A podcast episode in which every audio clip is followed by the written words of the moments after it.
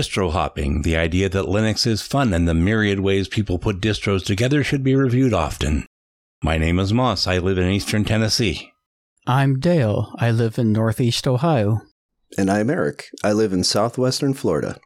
Welcome to Distro Hoppers Digest. We love checking distros out, new distros, new versions of older distros, and even some we may have overlooked. We each have our preferences in complexity or desktop or package management. Perhaps we can help you find a new distro or better understand one that has piqued your curiosity. The idea of this podcast is that we each install a new distro to our chosen hardware for three to four weeks and use it as much as possible, perhaps even as our daily driver. We record all of our trials, tribulations, fixes, and what we like and what we don't. I tend to take on the more advanced distros and give them a go. While I tend to prefer looking at distros that would be kind to a new user, especially one who is hoping to move over from another operating system, such as Windows or Mac OS. We intend to give as much information as possible on each distro, and we will also mention what hardware we are using and might comment on how we think the hardware may affect the rating.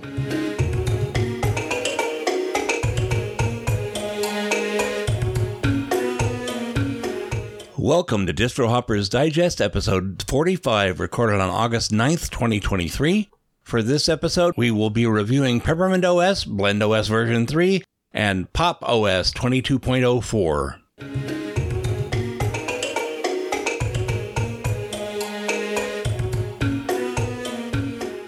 Monthly Foibles, wherein we discuss what we did this month.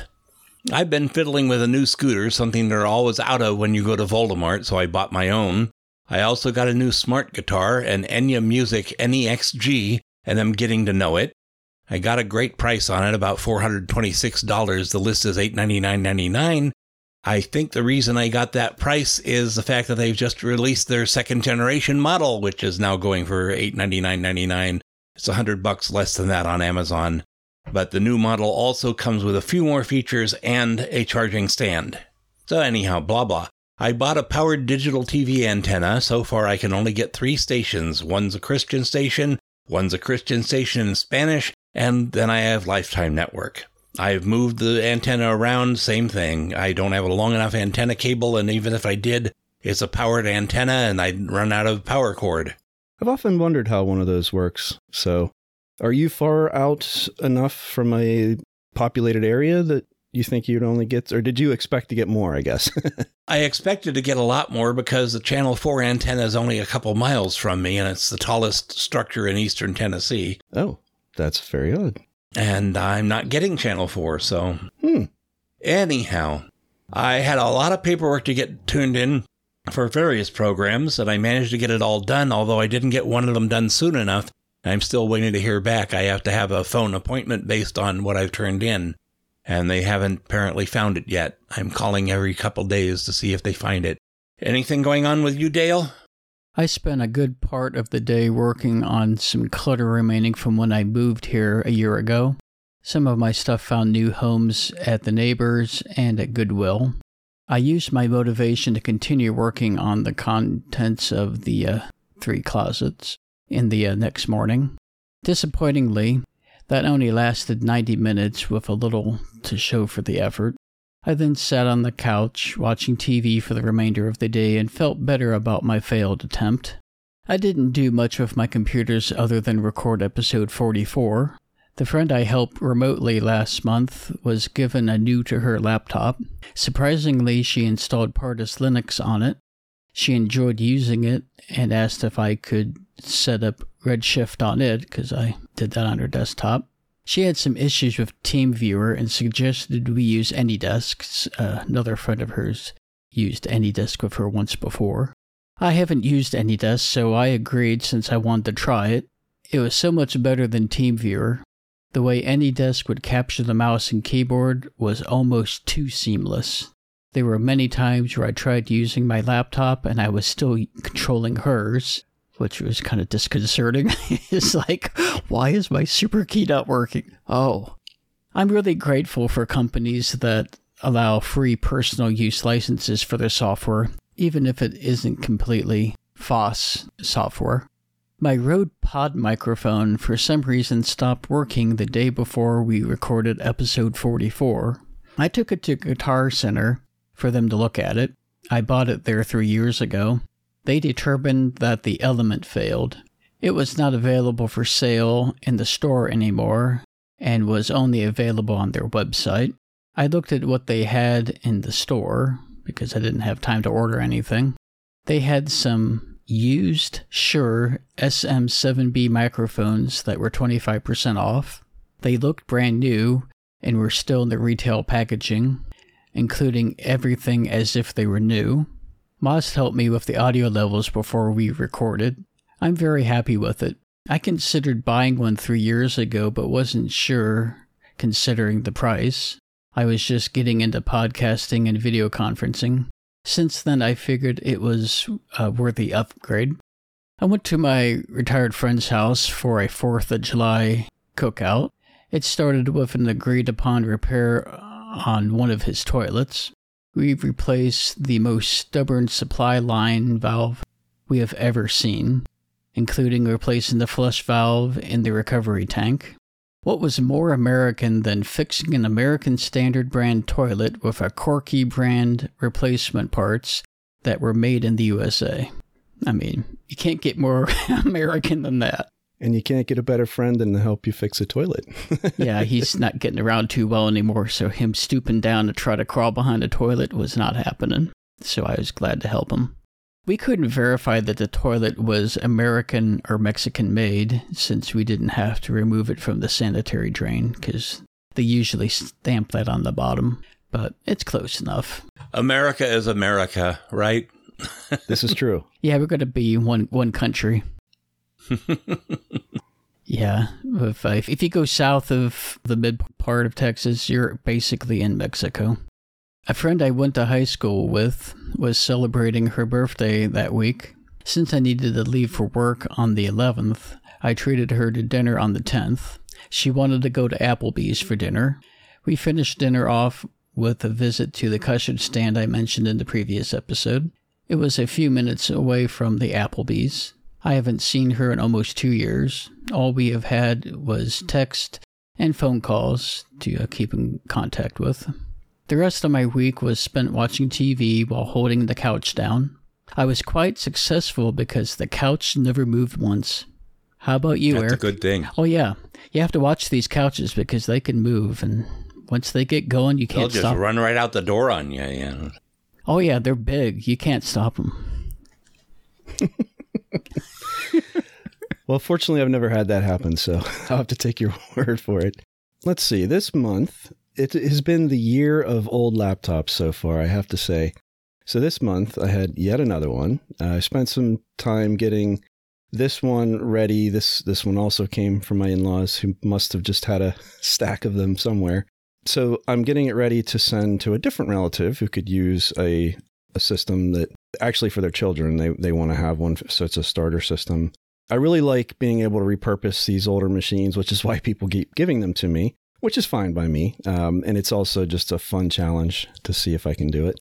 Uh, this one is a Dell Inspiron 17R model N7110 and has a second gen Core i5 2410M CPU running at 2.3 gigahertz with 4 gigs of RAM and a 256 gigabyte Samsung Evo 940 SSD.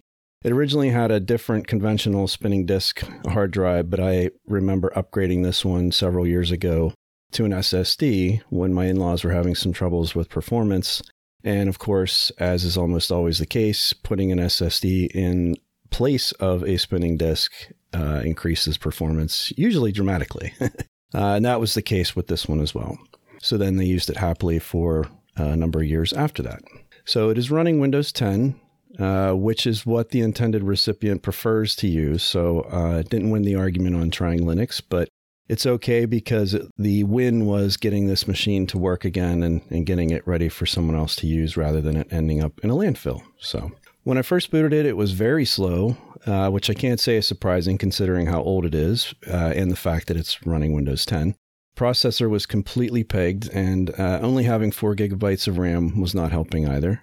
I decided to clean the fans and thermal system to see if I can uh, get it to run better. And it turns out that the thermal paste had separated from the CPU. So the thermal properties, you know, obviously there was nothing conveying that heat. So the CPU was essentially nearly burning itself out. So stepping down uh, performance wise, cleaned it all up and put some new paste on.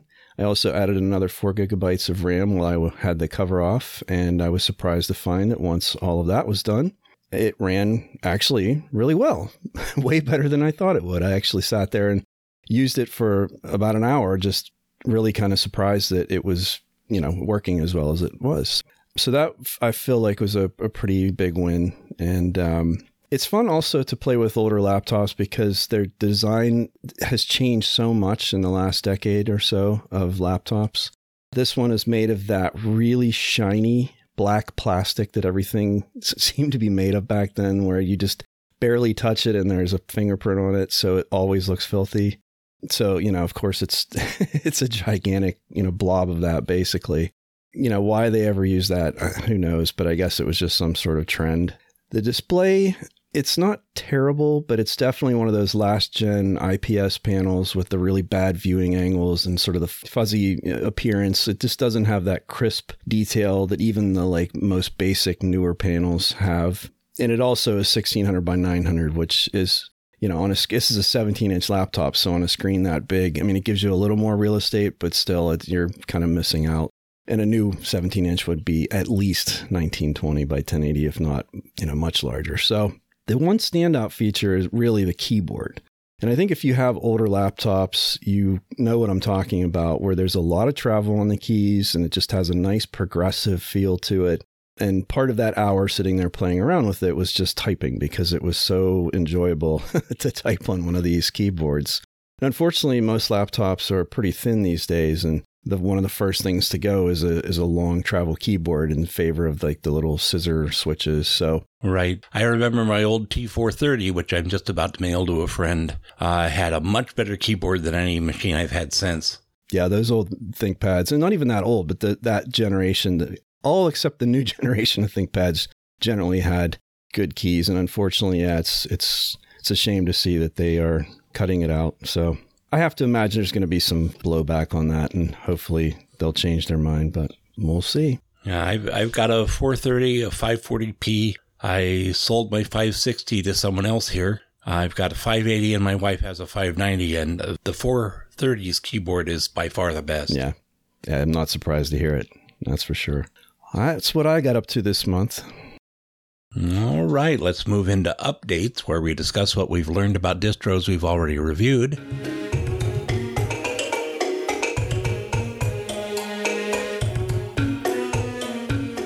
Everyone should know of the Mint 21.2 Victoria release by now. The upgrade path went smoothly on four of my machines, with the fifth yet to go, except for a hiccup which was not caused by anything in Mint.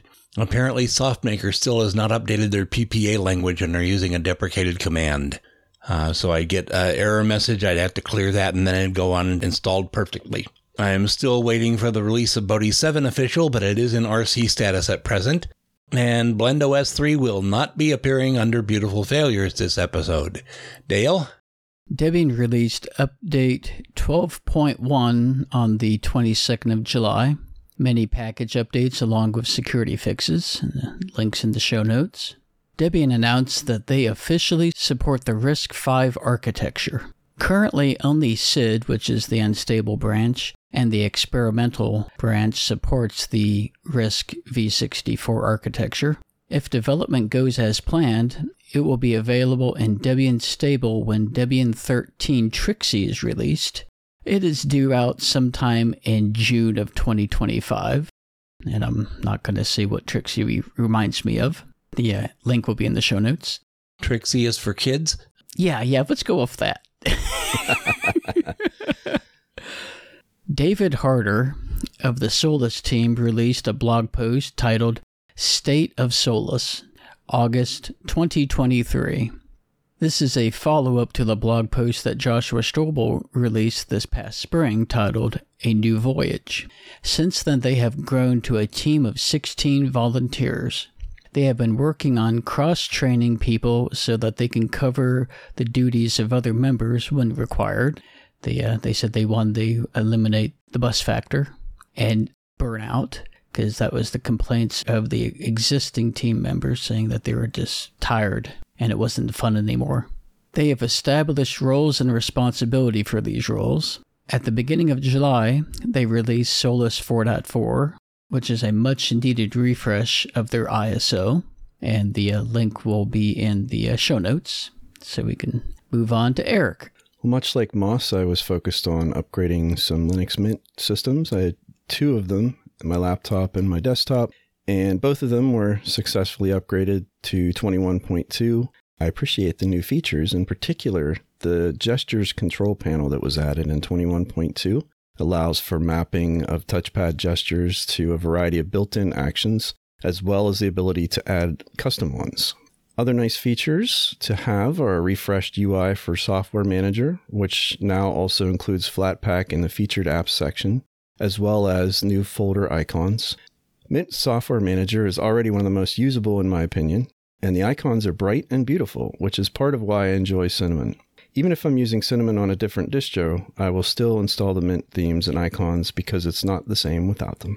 I will point out that while Eric installed Linux Mint Cinnamon, I am using Linux Mint Mate. Uh, so we a little bit different they do a good job of making them very consistent, though. It's you know they yeah they're different but very similar. I tried using cinnamon for a while, and the bells and whistles just were a little distracting for me. Understood. Anyhow, let's move on to the shortest part of the show: beautiful failures. What we tried and failed to install or run this month.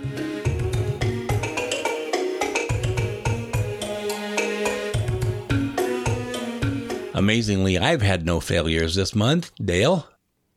I didn't have any failures except for my lack of motivation to organize stuff in my closets, but who really does? That doesn't count. and I usually have my fair share of failures, but I didn't do enough ex- extracurricular activities this month to make any. I promise I'll make at least one notable one very soon. Let's move on to the reviews.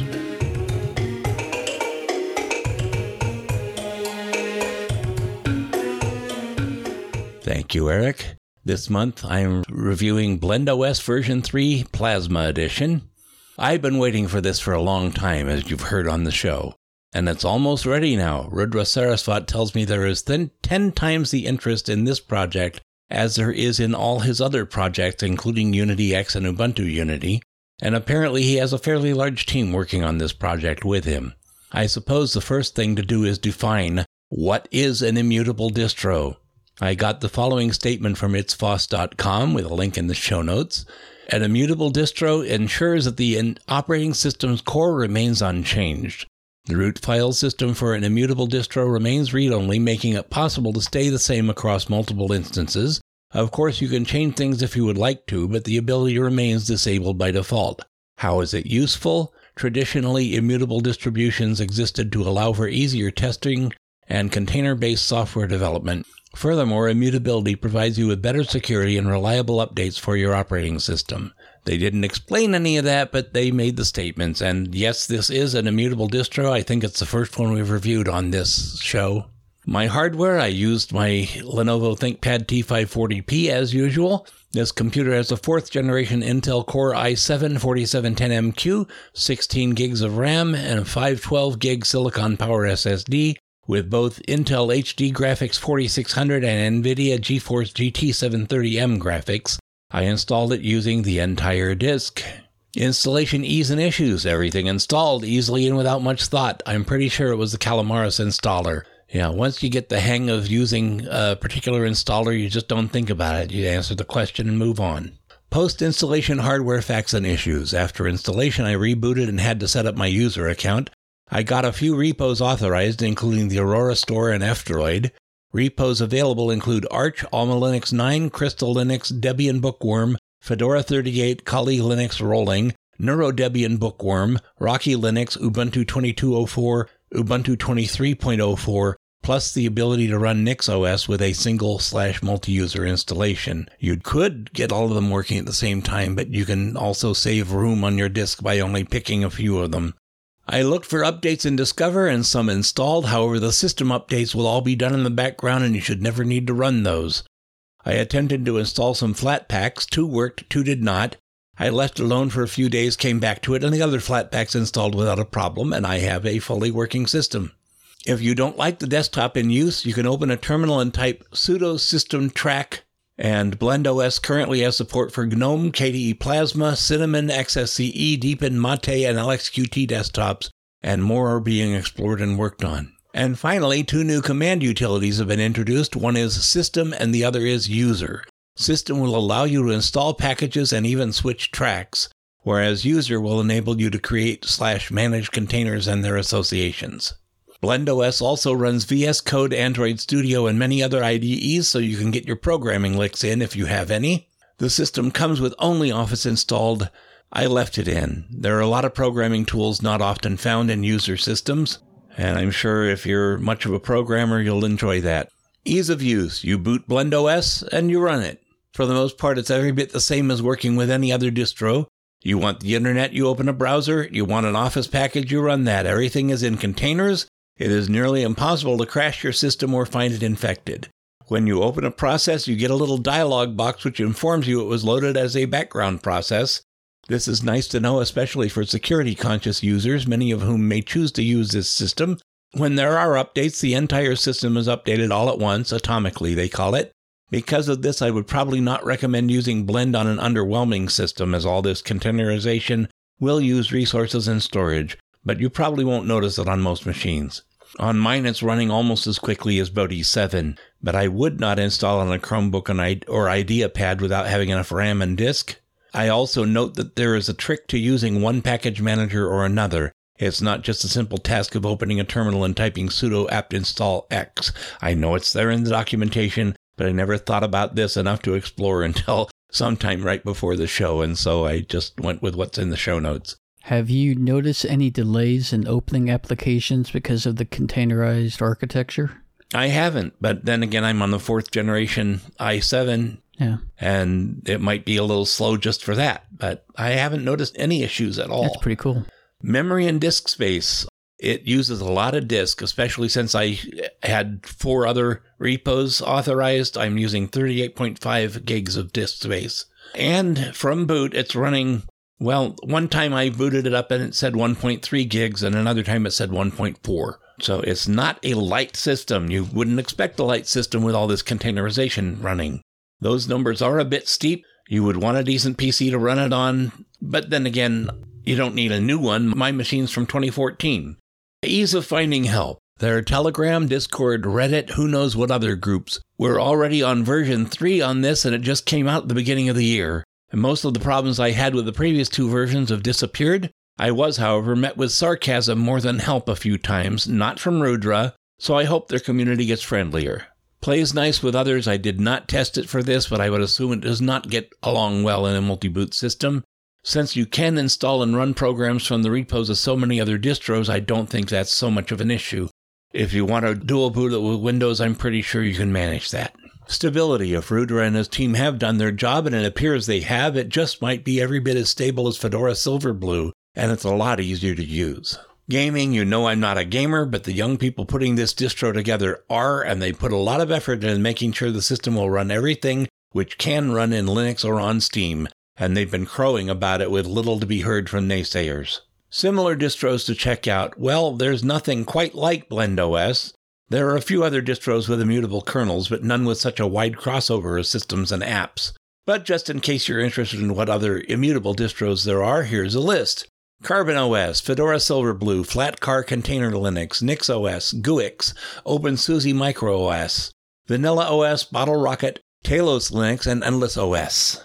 My ratings, ease of installation. For new or experienced user, it's the same, about 9 out of 10. If you really know Calamares, you can make it a 10 easily.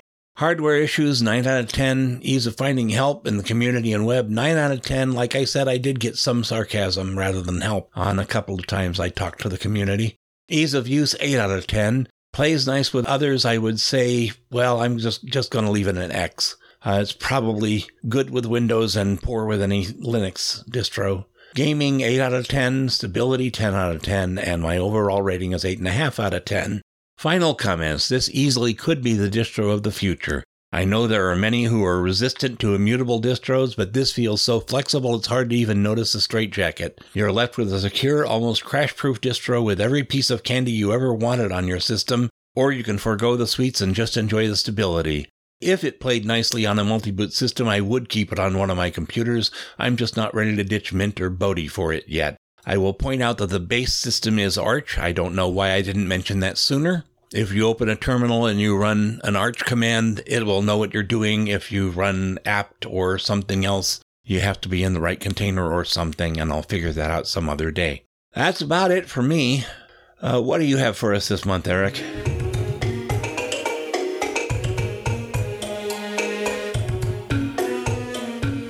I took a look at Pop OS 2204. I haven't tried Pop OS for a number of years. I did use it when it first came out in 2017 and have tried it a few times since then eh, to see the evolution of it. So if there was a new release, I would take a look at it, but it hasn't always really grabbed my attention. So I did want to check back in because it's been a while. And I also think one of the reasons that I haven't really stuck with it is the last few years has seen just a tremendous number of competing options vying for my attention. And at the end of the day, or at least for now, Pop OS is yet another Ubuntu based distro with a handful of changes and additions. Granted, these changes make all the difference, and that's the secret to the success that Pop OS has seen. However, they weren't really strong enough, I guess, to win over the competition for me. Please note and I'm sorry for the little bit of snark here, that I'll henceforth be referring to the distro known formally as pop exclamation point underscore OS as simply pop or pop OS because I find the actual name to be a little bit silly and difficult to type and say aloud. I know they don't expect you to say the punctuation, but System 76 claims that this is their quote We think computing should be fun and that the pop name and energy it portrays matches our desire for our users to enjoy their time using the OS we create for them. Fair enough, and maybe I'm just being a grump for not liking it. To each their own, I suppose. My hardware for this review, I'm using my main system, a Dell XPS 15 9570 laptop, which has an 8th generation Coffee Lake Intel i7 8750H, which is a 6 core 12 thread processor running at 4.1 gigahertz. It has 32 gigabytes of DDR4 2666 RAM, a Toshiba 256 gig NVMe, and crucial 1 terabyte SSD drive, hybrid NVIDIA graphics, with the NVIDIA portion being a GTX 1050 Ti mobile, and Intel Coffee Lake H GT2 UHD graphics 630. Installation ease and issues. Pop offers two versions of the installation ISO, one for NVIDIA graphics and another for non NVIDIA graphics. I think that's kind of a smart idea. For anyone who needs an NVIDIA driver, they can have a disk with it already embedded. The NVIDIA version is 3.2 gigs in size, and the other is 2.6 gigs. While booting, and this is a fun quirk of, of Pop OS that I've never seen anywhere else, the usual scrolling text that you see that's going by and sort of explaining what's happening with the system is made slightly more entertaining by the fact that it is huge. I'm not sure if anyone can picture this or has ever used pop, but it's sort of a trademark. And I'm assuming it's because they had feedback or maybe they have some panels that are very high resolution and that the normal text that you would see in a Linux distribution would be too small to read. So they said, oh, can't read it? okay. Uh, anyway, not really anything important. I just find it to be one of those fun little quirks that makes pop different. Might get Dale to weigh in on this since he, he does have a System 76 machine. Have you ever noticed that, Dale? I haven't installed it in a long time because uh, I was running pop on my desktop. Oh, I can't even remember how many years ago it was. But I've actually had my Pangolin for, oh, good heavens, what? It's been I think it's going to be going on three years this March, Moss, don't you think? Yeah. Sounds about right.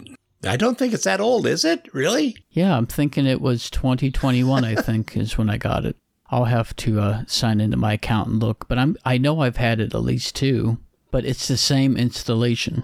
Took it out of the box. Got it. Yeah, you, you really only see it when it's booting from that live ISO but I think I remember what you're talking about with the animations that go across and stuff. But I, like I said, I haven't installed it. I'm gonna say I installed it I was running it maybe three years ago, maybe. Three years ago would be 20. Yeah, I'm thinking it was 2019, 2020.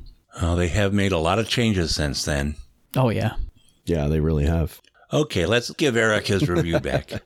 So they use a customized version of the Elementary OS installer. There's some sort of kismet between the two projects. There's a few bits and pieces that uh, get borrowed back and forth. The steps to install are similar to most other installers, which include selecting your language, location, keyboard layout, disk partitioning, and finally installing the operating system. Choosing the custom option provides a simple point and click interface. You click the existing partition and select Use Partition. From there, you're able to select the mount point, whether you would like to also format the partition, and if so, which file system to use. It would be helpful to see the partition labels and other information, like with many other installers. In this case, you do have to kind of know which partitions are being used by what because you really don't see any of the label information. Yeah, that's probably the biggest downside to a new user. Yeah, yeah, big time. When you have to go back and boot up to something else to find out what your partitions are holding right now. Yeah, yeah, absolutely. If you need to make larger changes, there's a button labeled Modify Partitions, which opens gparted, the GNOME partition editor. I'm reasonably confident that most people are familiar with this application, or at least the idea of what a partition editor does. So I'm not going to cover the actual steps you use inside of that application. Once you've made changes and closed gparted, the new layout is reflected in the installer automatically, allowing you to select which partitions to use and continue installing. I like that the erase and install button isn't clickable until you've selected at least a bootloader location and a root partition. There's a small question mark button at the bottom that opens a help window explaining how to use the screen that you're looking at, which is a nice touch. After you've clicked erase and install, the installer begins the installation routine in the background, and you're asked to enter your full name and username to choose a password as well. Then a progress bar is displayed while a slideshow flips through slides describing the features of POP, which is all pretty standard stuff. Finally, you're asked to reboot to begin using the newly installed system. One thing I do distinctly remember from when I did install POP was it went through the install because it's a custom install. It's not using Ubiquity. It's something they came up with themselves, if I'm not mistaken. But when you rebooted after the install, that's when you had to create your user. So did they change that? They did, yeah. So that had been running in like OEM mode, I think. Okay. Is what they call that when uh, where you don't input the user information until it boots that first time with the expectation that it's installed and ready to go and then when the person gets it and turns it on, they then put in their own information, kind of like an Android device or something. Yeah, that must be the difference that they've made in the ISO since then, because that's the experience I had when I bought my Pangolin. You turned it on, you typed in your username and etc. Gotcha. Yeah, you can actually do that with uh, Ubiquity as well. There's just a you have to run it in OEM mode. That's all. All right. So post installation hardware facts and issues. If you choose to encrypt your disk during the installation process, you will be presented with a very nicely themed screen asking for your password to continue booting. This is in stark contrast to most implementations of this feature, which have no type of theming and simply show a small prompt at the bottom of the initial boot screen. There have been many times when I missed the fact that the system is sitting there and waiting for my password because I couldn't see it because I wasn't paying attention, I guess. And this approach is way nicer, in my opinion, because it's very obvious like, hey, put in your password if you want to keep booting. Something else to mention is you won't get the option to encrypt your disk unless you are choosing the full takeover install. If you're doing any kind of custom partitioning, it's not going to be able to encrypt the full disk, which is what it's trying to do if you do a full takeover, which is just the standard installation. When logging in for the first time, a notification is displayed at the top of the screen if there's any updates available. Clicking the notification, unfortunately, doesn't seem to do anything. So it's up to the user to know that they have to go and open the pop shop which is their software manager, and switch to the installed tab. The tab is literally called installed to see what's available. I performed the installation using the most recent ISO. It showed nine updates available, or 441.1 megabytes worth of files to download. An interesting quirk of this software manager is that it considers all of the system updates to be one update. So really, it was nine updates, but eight program updates, and then the ninth was 147 system updates. So it was it wasn't just nine, but that's the way they choose to characterize it. So fair enough. Yeah, I'm noticing that fairly common in Plasma uh, desktops. That's just the way Discover handles it. Gotcha. And it gets even squirrelier when you start adding Flatpaks. I imagine that's true. Discover and I, I won't get into it, but we don't always have see eye to eye, let's say.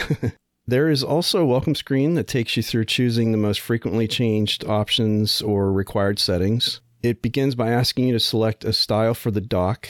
This is an excellent example of bubbling up a configuration option that is available in the settings panel, but sort of buried a little bit. And this makes it so much easier for a user to make a definitive and straightforward choice rather than needing to figure out where to go to, to set it. Continuing to go through the welcome screen, the options available for the dock are no dock, dock extending to the edges, which is the default option, and dock doesn't extend to the edges. And so it's just containing the icons that are available. As you add more icons, it'll grow, obviously. They don't have the default What's Up dock? you just had to, didn't you? That's okay. I'll allow it this time. That's the one you get. uh, let's see. So, in addition to the small icons shown below each option on the welcome screen depicting the appearance of what the dock will look like once you make that choice, selecting the option actually immediately is reflected on the dock itself. So, you know exactly what's happening.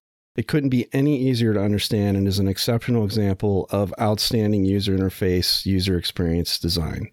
Truly, just like that, so simple it couldn't be any easier and better than it is. And that's sort of pervasive throughout here as I go through, you'll see more of that. The default option of having the dock extend to the edges is interesting, and I'm going to assume a little polarizing. It extends to the edges horizontally, as you would expect. However, visually, there's a lot of empty space on either side of the icons, which are centered by default. You can change the position of the icons to the left or right as well, which makes more sense visually, at least to me. Maybe it's all those years of using a conventional Redmond desktop design, but it just looks odd in the center. Although the default layout for Windows 11 is very similar to that, so maybe that's just sort of a new design thing that I didn't get included on discussion. Who am I to stand in the way of progress, especially when I'm provided with the ability to change it back? I actually chose to not extend the dock, have it appear on the left side of the screen, and to also auto hide when not in use. Take that, System 76 design team. the next option allows you to configure the appearance of the top bar, such as which buttons appear and where the dock is located. The next screen introduces and explains how to use another of my favorite features, the launcher. This is similar to Plasma's KRunner feature or the one that I normally use, which is called ULauncher. These are often referred to as ROFI or ROFI style launchers, named after one of the more well known examples of this type of utility. They allow you to start typing the name of an application and then by pressing enter, you would launch it. They also typically allow you to do things like access system settings directly and even rebooting the system or doing simple math problems. The next screen introduces four finger touchpad gestures, which are enabled by default, and they allow you to see either the workspace screen or the Windows overview screen. Next, you can choose between light and dark themes, with dark being the default option. After that, you can decide to enable location services, which are disabled by default. On the next screen, you pick your time zone by either clicking a location on the map or entering text into the search field. Continuing on, you are now able to enable or configure any of your online accounts that you would like to have integrated, which is a standard GNOME feature. But this just bubbles it to the surface so that you can make that choice as part of the setup. And if you add any of those accounts, then they would show up in standard GNOME helper applications like calendar and email clients and things like that. You can decide to skip the screen if you don't wish to in- include any of your online account information. And I just wanted to mention you may not be aware, but this is a really easy way of accessing Google Drive for those of you that use Google Drive. If you add your Google account, you have the option of turning on access to files. And what that does is enable a shortcut to Drive in the Files utility. And so you just literally click on it, and then it shows you the contents of your Google Drive. And then you can copy things, move things around, directly edit things. It's very handy and it's nice to have it directly integrated. And I see people asking that question pretty frequently how do I get Google Drive on Linux? And this is a really simple way. The final screen of this, uh, the welcome setup lets you know that you're done. Hooray! and encourages you to enjoy using your new desktop. Ease of use. Pop uses the Pop Shop software store, which is based on Elementary's App Center. It provides access to software located in the Pop OS proprietary and release repos, as well as Ubuntu's Jammy, Jammy Security, Jammy Updates, and Jammy Backports repos. In addition, access to Flatpaks hosted at flathub.org is already pre configured. This provides users with quite a lot of software, as well as compatibility with deb files uh, that are made for Debian, which almost any company making software for Linux generally makes available. If a user were to download a deb file from somewhere, there is a utility named Eddy, which assists in installing the file if you just double click on it. If there is more than one source available for any given package, a drop down list is available to switch between them in case you would prefer the native deb package over a Flatpak, as it appears as though Flatpaks are the default option offered. Pop uses the GNOME desktop environment, and as does almost every other distro that uses GNOME, modifies it quite a bit to suit their purposes. Most of those distros pre install and configure third party extensions to change GNOME's behavior in some way. System 76 took this further by creating a set of its own extensions. These include Cosmic Dock, Cosmic Workspaces, Cosmic X11 Gestures, Pop Shell, and System 76 Power, all of which add some intriguing feature which differentiates Pop from other GNOME based distros. Cosmic Dock enables a dock somewhat similar to Dash to Panel, which I talked about a little bit earlier on and as part of the welcome setup. Trash, it offers the same basic features of Dash to Dock. My guess is that they forked Dash to Dock at some point and added their own touches to it, which seems to be what Ubuntu did and several other distros as well. They also provide a variety of ways to customize the desktop, such as mapping the super key to several different options, enabling hot corners, what to show on the desktop bar, enabling Windows controls, setting the background image, switching between light and dark modes, and configuring the behavior of workspaces. Now, the reason I went over all of those is because they're actually in part of the GNOME settings panel. So they are a lot of the features that you would find in tools like Tweaks or the extension Dash to Dock or third party applications. And they've taken the time to make it first class and actually put it in the settings panel so it's very professional. And also, from a user's perspective, it's fewer places to have to keep track of oh, where do I change this? Where do I change that? It's all in one place. It makes it just a much nicer experience. And it's not difficult to see that the amount of care that, went into this based on things like that. And I really give System 76 a lot of credit for that.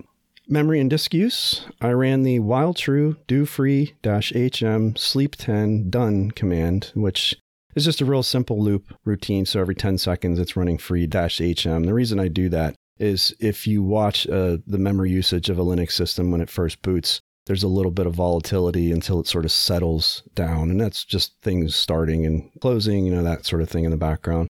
It ended up leveling out at 1.1 gigabytes used, which, you know, is not nothing, but it's a GNOME based desktop. So with running some pretty heavy extensions. And uh, actually, I'm surprised it was only 1.1. I expected it to be more. System 76's documentation lists the memory requirements as 4 gigabytes minimum, although I have to imagine 4 gigabytes would be very, very difficult because you'd be probably hitting the swap file or swap partition quite a lot. So the recommended 8 gigabytes uh, is probably a better idea. I use df h space forward slash for root to show that a base installation used 9.2 gigabytes of disk space, which was another surprise. Uh, most distros use quite a bit more than that, but that's also reflected in the lack of software included in the base installation. Besides the usual GNOME system utilities and things like calendar, calculator, weather, there's only the LibreOffice suite installed. So I'm kind of torn on this. I personally like that lightweight approach, but I can see how others might think this is, uh, you know, kind of gets in the way because now they have to go download a utility that might have been included in a different distro. So, yeah, I, I personally do like this approach though. Let me butt in here and state that they have been working for the last year or two, moving away from GTK4 and the word is that they're going to use EFL for their uh, scripting language for their future desktop, and maybe they're just doing it a section at a time or something, but eventually it will be GTK free. Uh, I don't know why they didn't just use Enlightenment or Moksha, but uh, they are using the basic library that underlies those. Gotcha. Yeah, they seem to be in the mindset of just doing it themselves. And I agree with you. If you look at their blog, they are sort of doing it in pieces. That's each successive update in the blog is we've added this feature, you know, and it so they're definitely doing it piecemeal, which is probably the best way to do it, I guess. Focus on something till you get it right. Which is why I haven't tried it lately. I'm waiting for them to finish Cosmic. Uh. well, I, I think it could possibly be maybe compatibility or just the development constructs for Rust because I know they're big into using Rust. And maybe the EFL doesn't have the support for Rust. I don't know enough to respond to that, but I would if I did. I knew enough to be able to regurgitate that, but yeah, I'm with you. There you go. well, I do know that EFL is a pain to work with. I would have used a B word, but I decided we're a family oriented show. Uh, but I know, I know that uh, Robert and Stefan at the Bodhi Project keep encouraging people to work on it just in case they can find someone that can do it better than they can. just throw the net out there and see what you catch, right? Ah, uh, you never know. All right, so ease of finding help. System 76 provides an extensive and detailed knowledge base. Pop Chat using Mattermost, which is an open source alternative to Slack if you've never heard of that. It also provides a GitHub repository for reporting bugs and issues, and a number of System 76 specific social media accounts, including the artist formerly known as Twitter, Facebook, and Instagram. I assume you'd be able to ask a question using any of these methods. Uh, I can't be sure, but I've, I'm, I do not think they're going to yell at you if, if you had a pop question. I've heard good things about their support team, although I don't know how much emphasis they're going to place on helping any random pop user versus a paying hardware customer. Uh, I'm sure they would help you if they could. I think pop is pretty popular, huh? Enough that you would be able to find an answer to your question without too much difficulty just by searching. I didn't need to contact anyone myself, so I don't have firsthand experience. Well, Dale and I both do have experience with System 76 support, and they are as friendly and open and fast as you can find, in my experience. Yes, and they will help you with things that you wouldn't even think that they would even help you with. I can't remember, I had something on my laptop at one point, and I couldn't get it to work, and just on a whim, I emailed them and prefaced it by saying, you know, I know you don't can't support everything under the sun, but do you have any idea why this isn't working?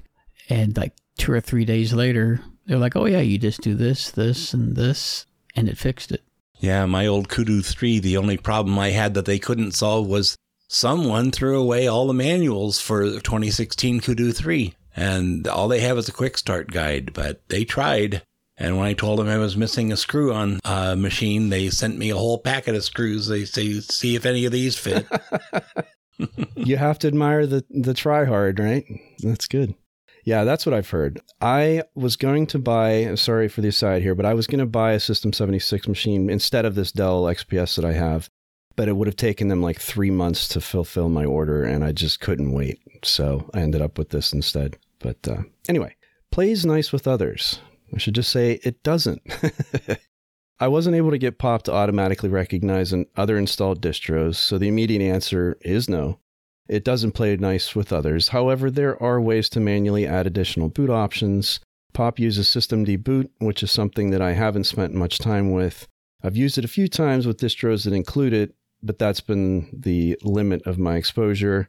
This review gave me the opportunity to do so. So I'm not going to go into exhaustive detail, but here's the basic steps I took to do so because I get a sense that systemd boot just isn't very well understood or is popular. So, like I said, this gave me the opportunity to learn, and I'm glad I did. So, I already had Linux Mint 21.2 installed, as I mentioned, uh, and put pop on a separate partition on the same drive itself.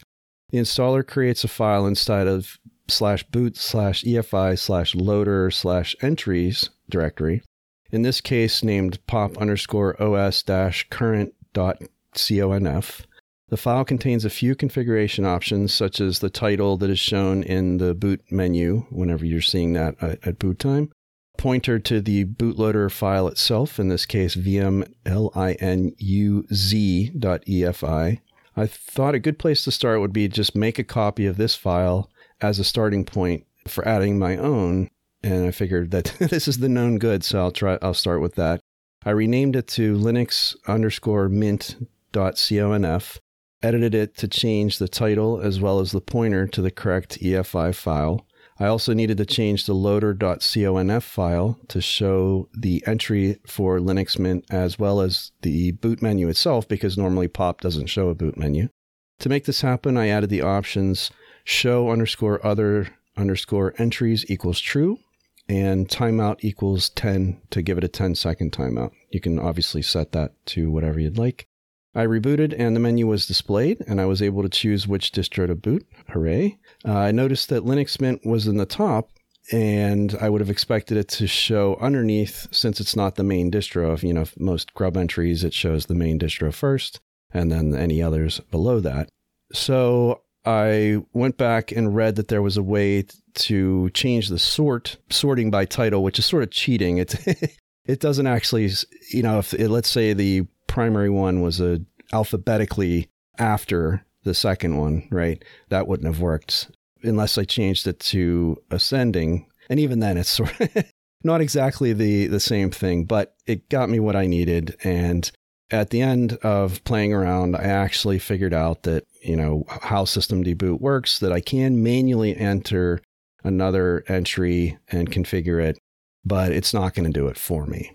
One of the main talking points that they say that someone might want to use when explaining systemd boot or why you might use it over grub is that it's easier to configure. And as I just explained, if you've ever, you know, messed around with grub, it's a little more difficult to get the right file to set the options properly. And then you have to actually deploy it uh, so that it installs properly. So I think to a new user, this might be a little bit easier, although I did have to create loose files and do some different things. So maybe at, at the end, it's a wash. Let me tell you about my Lord and Savior Grub Customizer. yes. It's very easy to use. You just have to install it. this is true.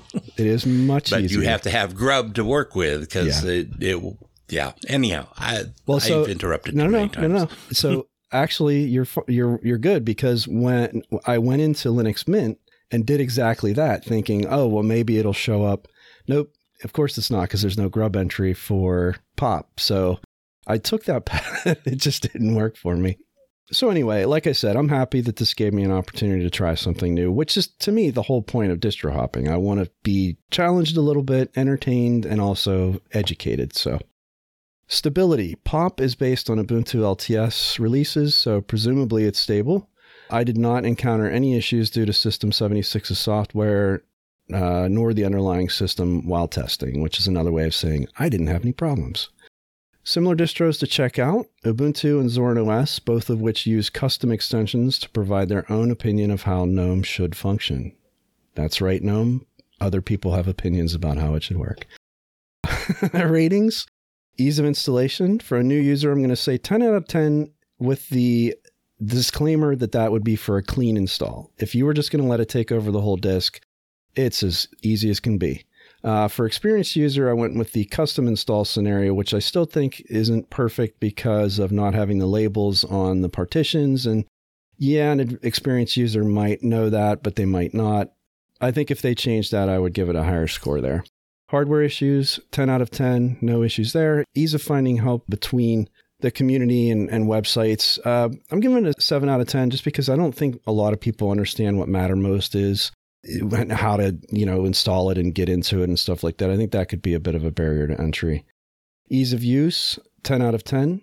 Plays nice with others, as I was just explaining. I'm going to say 5 out of 10 because it's possible but not easy and stability 10 out of 10 with an overall rating of 7 out of 10, which is lower than I'd like to give it, but some of those things do make it much more difficult than I think it should be. So, my final comments in case you think this review has been too long, and I'm sure there are at least some of you who do, I assure you that I could have kept going. I I didn't even touch on PopShell, a hybrid tiling system which bridges the gap between tiling window managers like i3 and traditional floating window desktops like GNOME, enabling you to use the best aspects of both. i have to leave those and other discoveries for you to find yourself. After all, my goal is to entice you to try a distro, not try it for you. So instead, I'll leave you with this. As with every other Linux distro, Pop OS is imperfect. It is, however, one of the least imperfect ones I can think of. They've taken the same basic ingredients of an Ubuntu LTS base and the GNOME desktop environment used by many other distros and have elevated it above the typical result. They bring an unmatched level of customization and attention to detail that is evident throughout. Not only do they make some fundamental changes to the way GNOME stock operates, they took the time to integrate those changes in such a way that makes it seem as if they were always intended to be there.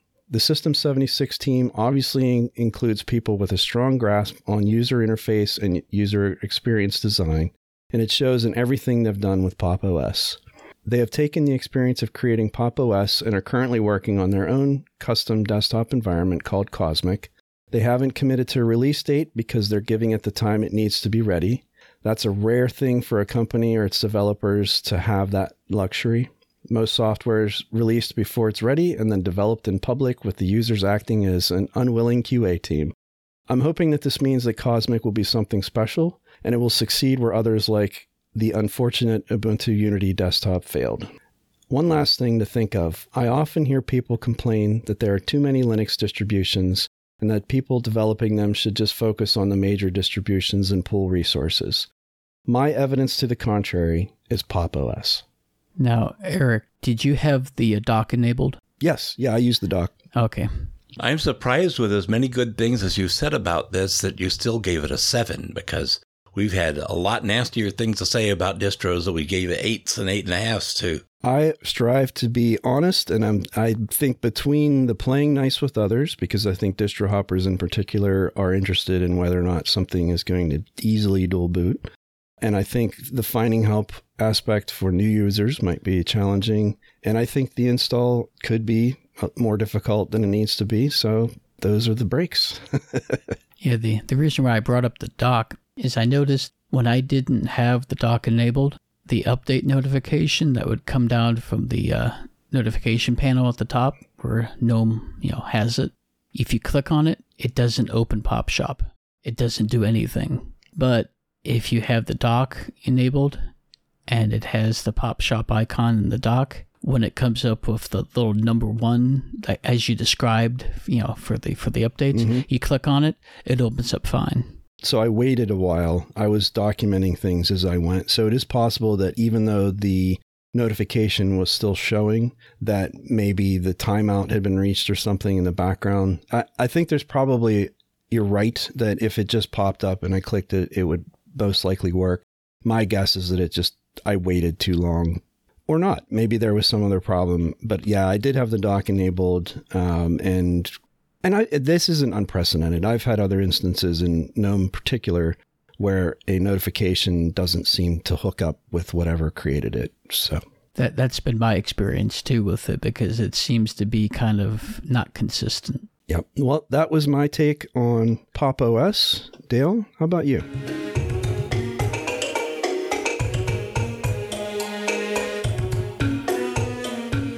Well, when I was searching for something to do, it kind of floored me when, number one, I hadn't reviewed Peppermint OS, and two, I've never used it.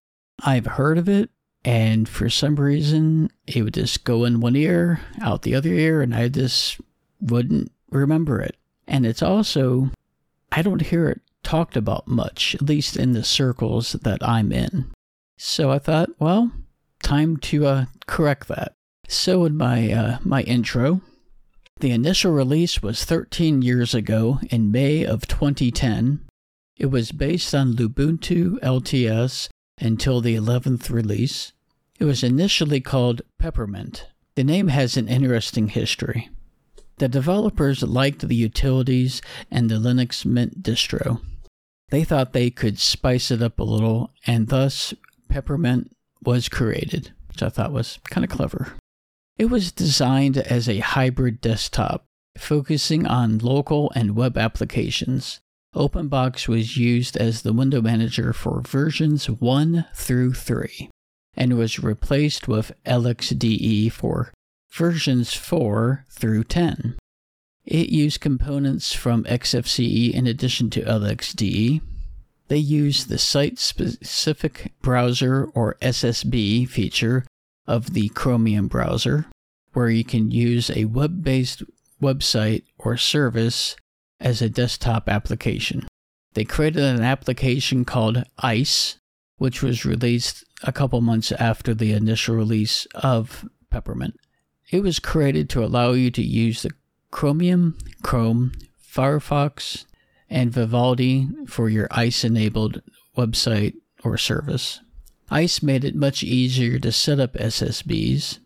Another benefit of ICE was the ability to integrate it into the menu system of the desktop, something Chromium's built in create and application shortcuts couldn't do.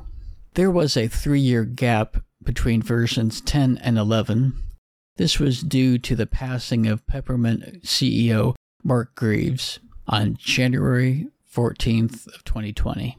On the 2nd of February 2022, the 11th version of Peppermint was available. There were many changes in this release, such as renaming it to Peppermint OS. It was rebased onto Debian Stable. Another change was the renaming of ICE to Kumo. On the 2nd of October 2022, Peppermint added Devuan edition, which is Debian with the systemd process removed. I believe they're using sysvinit if I'm not mistaken but I could be wrong. I've never used Devuan. They have ISOs for 32 and 64 bit of the Debian and Devuan editions. There is also a 64 bit ARM ISO. As of this episode, they are using Debian 12 Bookworm as a base. It's quite a history. oh yeah, yeah, and I even I even pared it down. a lot of little uh, little nuggets in there that I unfortunately had to leave out. Gotcha. So my hardware, it's still my Dell Inspiron uh, 13-753, though I might resurrect my T460 because after talking with Moss, I realized that the T560 battery and the T460 battery are the same battery. So depending on the, I guess, the age of the T560 battery, I might swap it out because I do not like typing on this Dell Inspiron. Like we, we talked before about keyboard travel, and this one has horrible keyboard travel. But in any case, it is an Intel dual core i5 6200U 2.8 GHz CPU, a 13 inch display using Intel HD Graphics 520, 8 gigabytes of RAM, and a 128 gigabyte Samsung CM871 SSD. Installation ease and issues. The checksum file I downloaded had formatting errors, so I had to compare the checksum values to the file manually.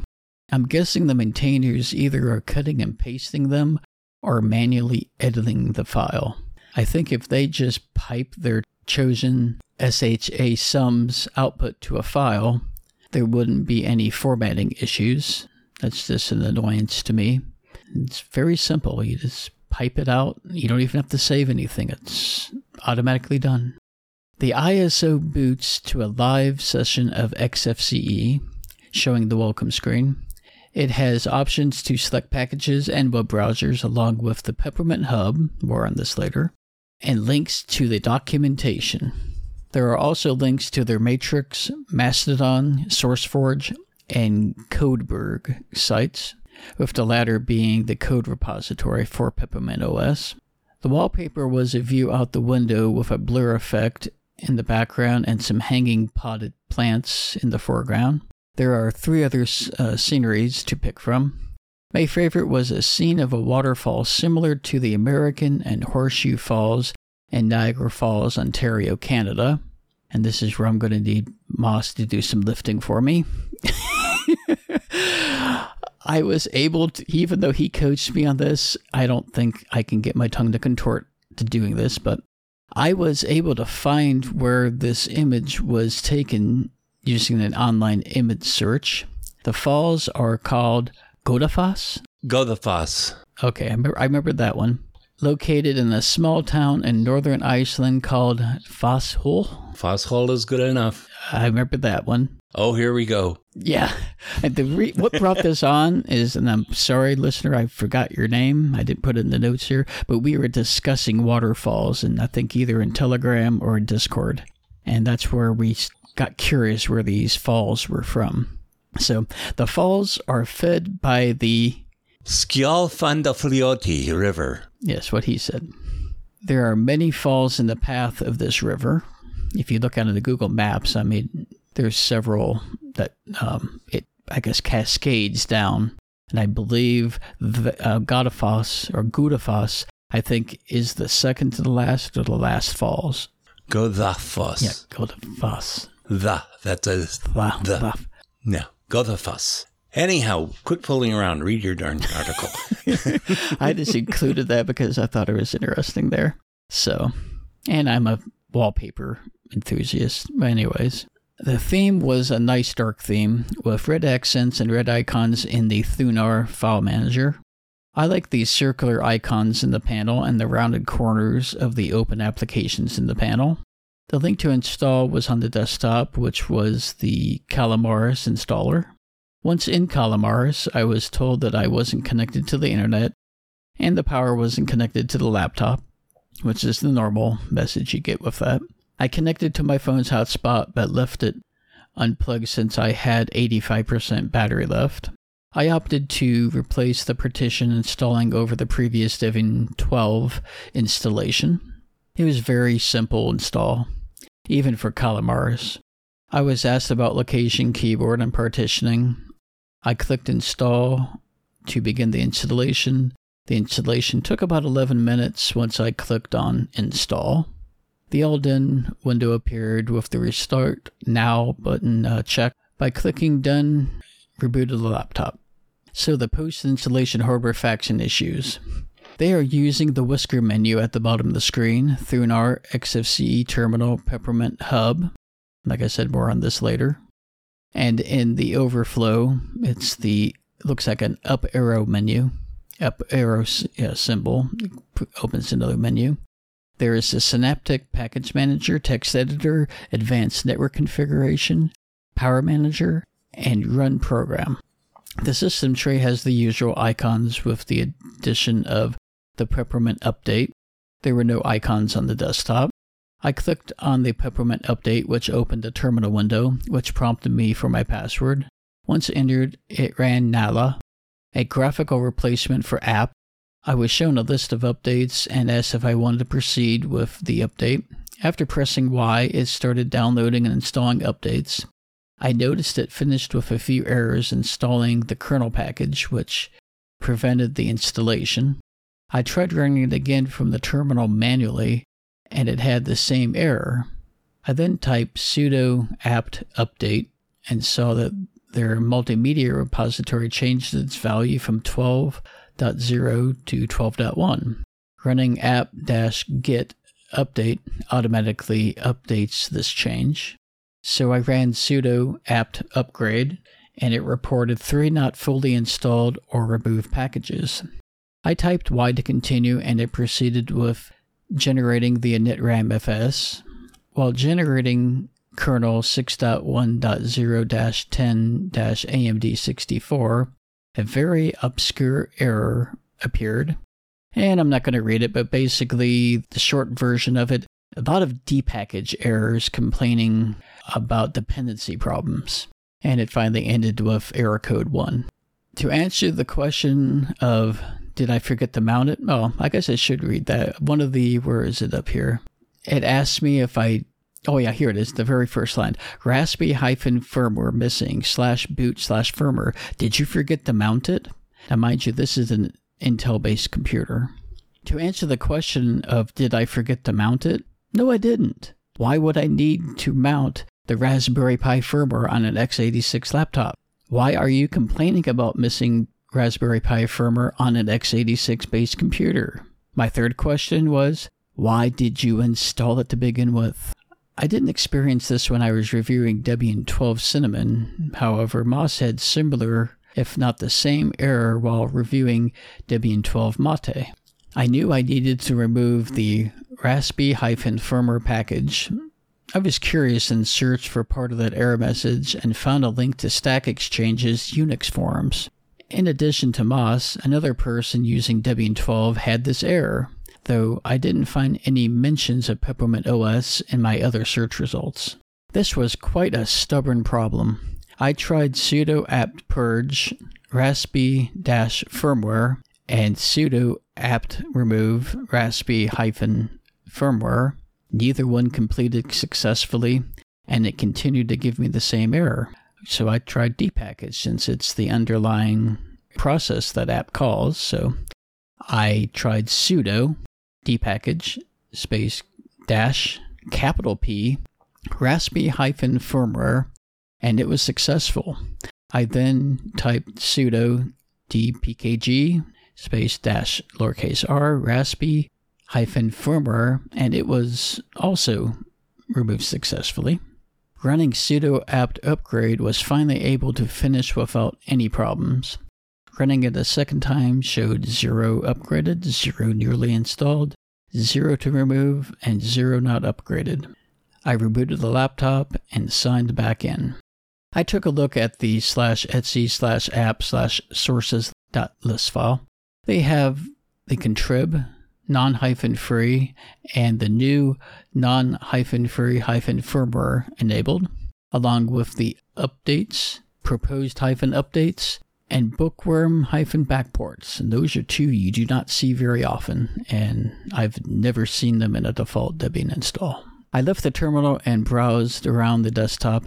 The install is pretty much the default set of XFCE applications. They added Plank, which is a simple dock, Simple Scan, it's a scanning application, Mousepad, which is a text editor, and Menu Libre, it's a menu editor. I noticed that a web browser and an Office application wasn't installed by default. I previously mentioned the Peppermint Hub. This is an application for easily accessing the system settings and installing popular packages and stores. The setting includes network printers, disk utility, which is GNOME Disk, HBlock.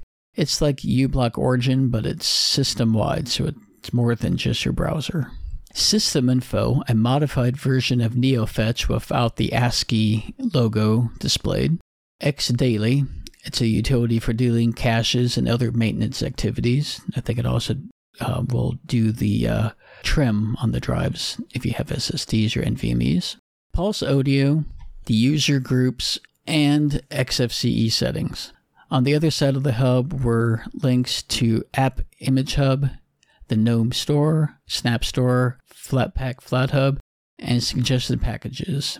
Last but not least is Synaptic. Inside the suggested packages is a list of applications such as Atril Document Viewer, Parole Media Player, the GNU Firewall, it's GUFW, Snapd, Flatpak, GNOME Software, and TimeShift. The available web browsers were Firefox ESR, Konqueror, GNOME Web, Tor, Qt Browser, Chromium, and Falkon. I clicked on the Flatpak and GNOME software icons. They opened a terminal window running Nala to install them. Flatpak still needed FlatHub enabled, and GNOME software needed the Flatpak plugin installed. It would have been nice to have that installed, but the devs have their reasons. One nice touch is the icon to install them is grayed out, showing that you've already installed them. I also use the suggested packages to install Firefox ESR, which is version 102.14. An Office package wasn't listed in the uh, suggested packages, so you're you're on your own for that one. I used Flatpak to install Signal Messenger and Telegram. I needed to log out and log in to access them from the application menu. While looking at the GNOME software settings, they have automatic install enabled by default along with the notification. I saw a notification that applications were installed, though only after opening GNOME software. I never saw any notifications that updates were available. Just like in Debian 12, updates were installed after reboot similar to Microsoft Windows. Turning the automatic install off will then notify you that there are updates available. I tried the Kumo application using Google Docs to test it. I am not sure what I am missing. I opened Kumo and entered the name for the application menu entry, followed by the URL for Google Docs. It never showed up anywhere except for in Kumo, which worked fine. It opened Google Docs in an application looking window and worked as it should. The issue I had is that Kumo didn't look like the screenshots from the Peppermint website. The screenshot showed many more options, like where the shortcut should be placed in the application menu. Maybe they had a version regression and didn't update the screenshot. I have installed all the updates, so I'm under the assumption that I have the current version. Due to work and health reasons, I didn't get a chance to ask in their forums about this. I noticed that Pardus was still the default in Grub when I turned on the laptop, so I ran sudo update grub in the terminal of Peppermint OS. I saw the disabled OS prober, despite that being enabled by default in Debian. I opened the terminal and used nano, which was installed by default, to edit the slash etc slash default slash grub, which is the grub configuration file. I added the line in all capitals grub underscore disable underscore os underscore prober equals and then lowercase false to enable the OS prober. I ran sudo hyphen grub uh, from the terminal and it detected Pardus installed on slash dev slash SDA2. I rebooted my laptop, and Pardus was still in control of Grub. This was a good head scratcher, and I just left it like that because I did it a few more times and I just gave up. Ease of use. I had no problems with the day to day use. The automatic update is not something I am a big fan of. I would turn that off and do everything from the terminal as I usually do. Anyone preferring the GUI would be fine with the update notifications or the auto update, though I do find it odd that you only get the update notification if you open GNOME software. However, you would see updates installed if you were watching the boot up process. It is very similar to how I remember Windows installing the uh, the updates. Dale. Yeah. My experience with Debian 12 is that you have to edit the grub as SU. Sudo won't do it. Hmm.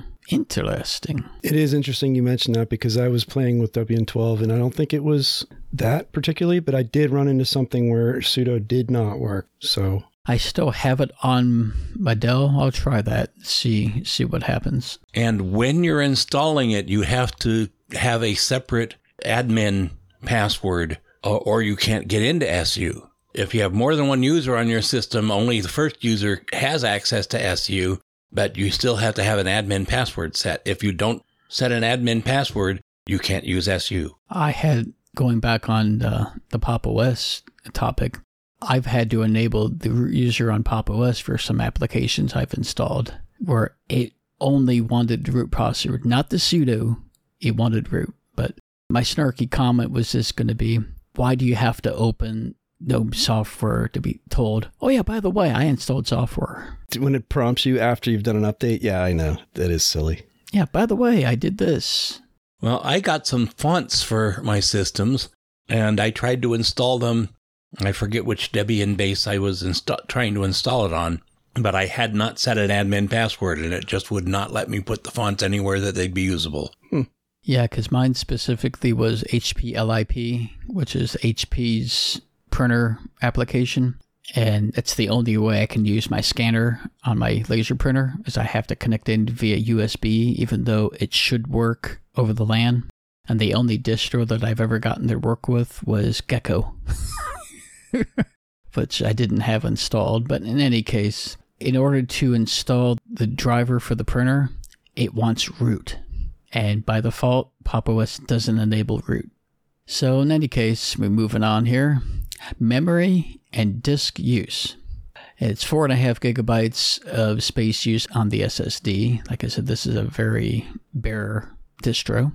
And 832 megabytes of memory used, reported by free-hm. And if I can remember the script that Eric made, I'm going to try doing that for my uh, memory results.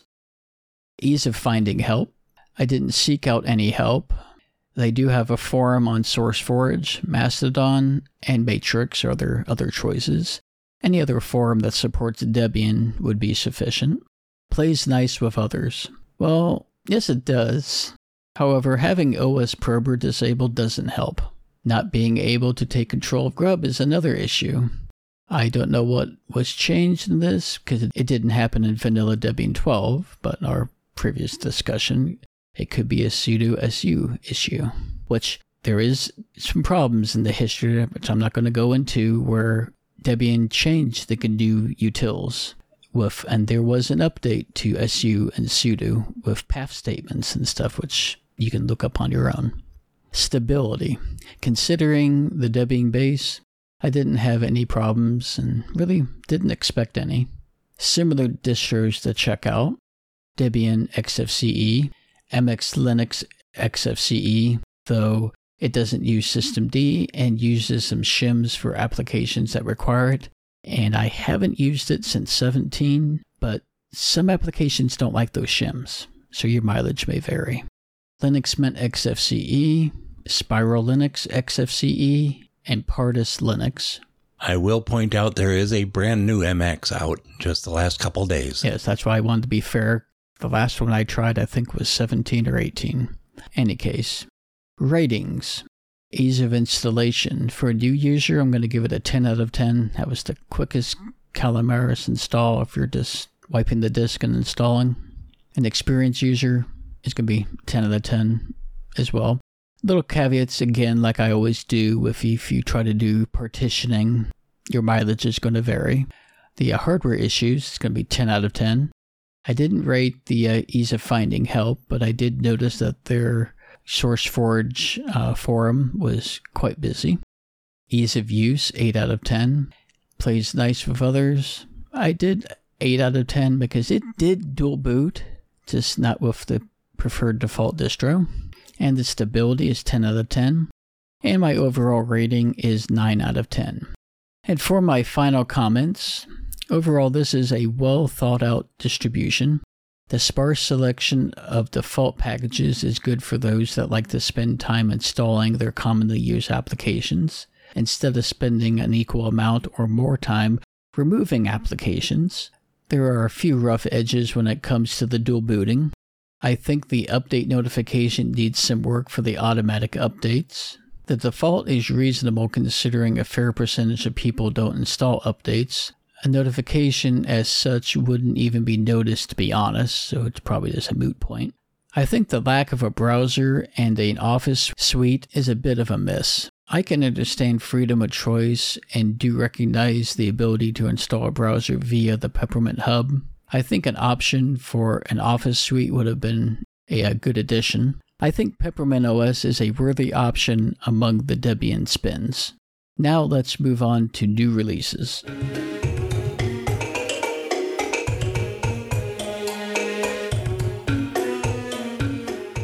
New releases this month from July 6th to August 9th.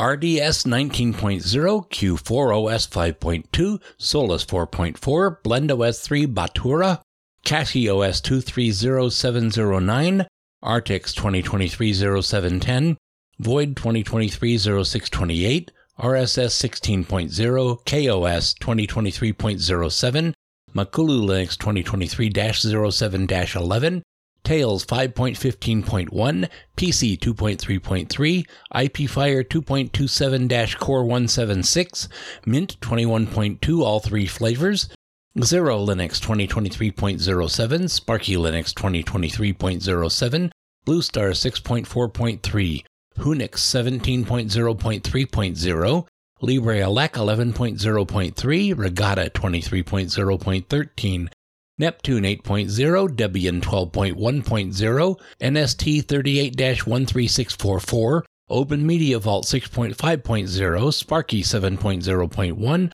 SmartOS 2023-0727, KDE Neon 2023-0727, Zorin OS 16.3, 4M Linux 43.0, Mabox 23.07, OSMC 2023.07-1, PC Linux OS 2023.07, NuTyX 23.07.0, MX Linux 23, OPNsense 23.7, Gnoppix 23.8, Arch 2023.08.01, Snell 1.29, Xigma NAS 13.2.0.5, Kanema 7.2, SmartOS 2023-0804, CachyOS 230806, Tails 5.16, OpenMamba 2023-0802, Alpine 3.18.3, EasyOS 5.4.10, Rhino 2023.1, and Murena 1.13, also known as slash e slash OS for smartphones.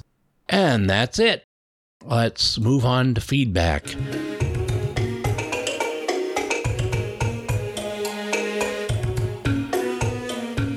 And we have something.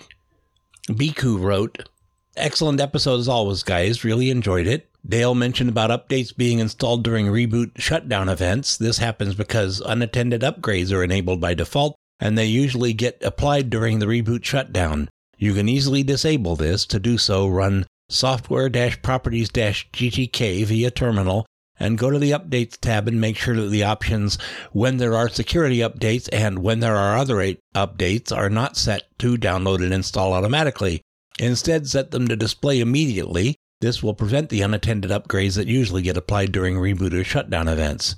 You guys rightly complained about the perplexing download page of Debian. Well, I have created a simple solution for that. A public gist that provides direct links to various Debian stable install media download pages and there's a link in the show notes for that.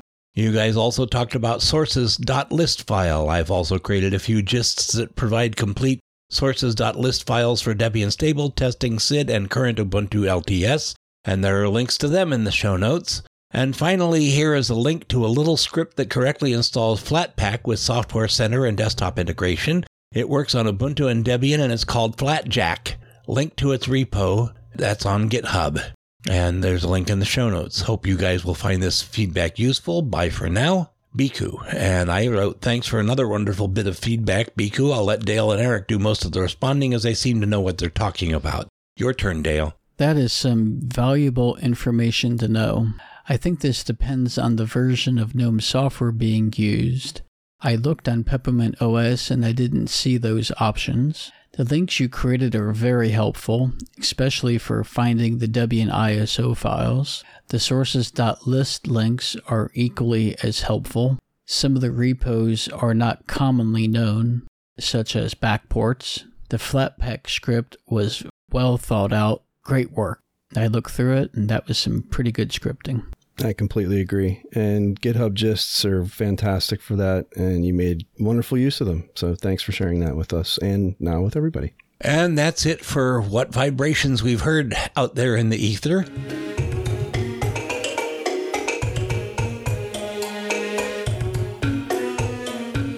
Our announcements for chatting with us further, you may choose to join our Telegram group or our Discord channel. Dale, where can we find you? I'm Dale underscore CDL on Telegram and Discord. My email is Dale underscore CDL at pm.me. Eric? I can be reached on just about every social media and chat platform, except for that one that just changed its name. I, I think I'm done with that one. So if you want to, you can find me on Mastodon, Discord, Telegram, Matrix, and so on under my full name, Eric Adams. And I also have an email address at eaonlinux, so E A O N L I N U X, at proton.me. Moss. And you can hear me every week on Full Circle Weekly News and Mintcast. My email is bardmoss at pm.me, and I'm on Mastodon as at Zyvola at hostux.social. Plus, you can find me, Dale, and Dylan at itsmoss.com. Before we go, we would like to thank all those people who make this project possible. Archive.org for storing and helping to distribute this program. Audacity, which we use for recording and editing the show.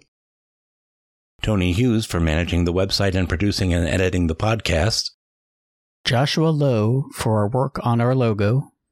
All those who work on the teams which are creating, adapting, and maintaining the Linux distros we have reviewed this episode. Mid-Air Machine, creators of the song Streets of Santivo, used as our music under Creative Commons license. Thanks to Linus Torvalds for the kernel, Richard Stallman for the GNU toolkits, and all those who have worked behind the scenes on free and open source and Libre software. We'll be back next month. Thank all of you for listening.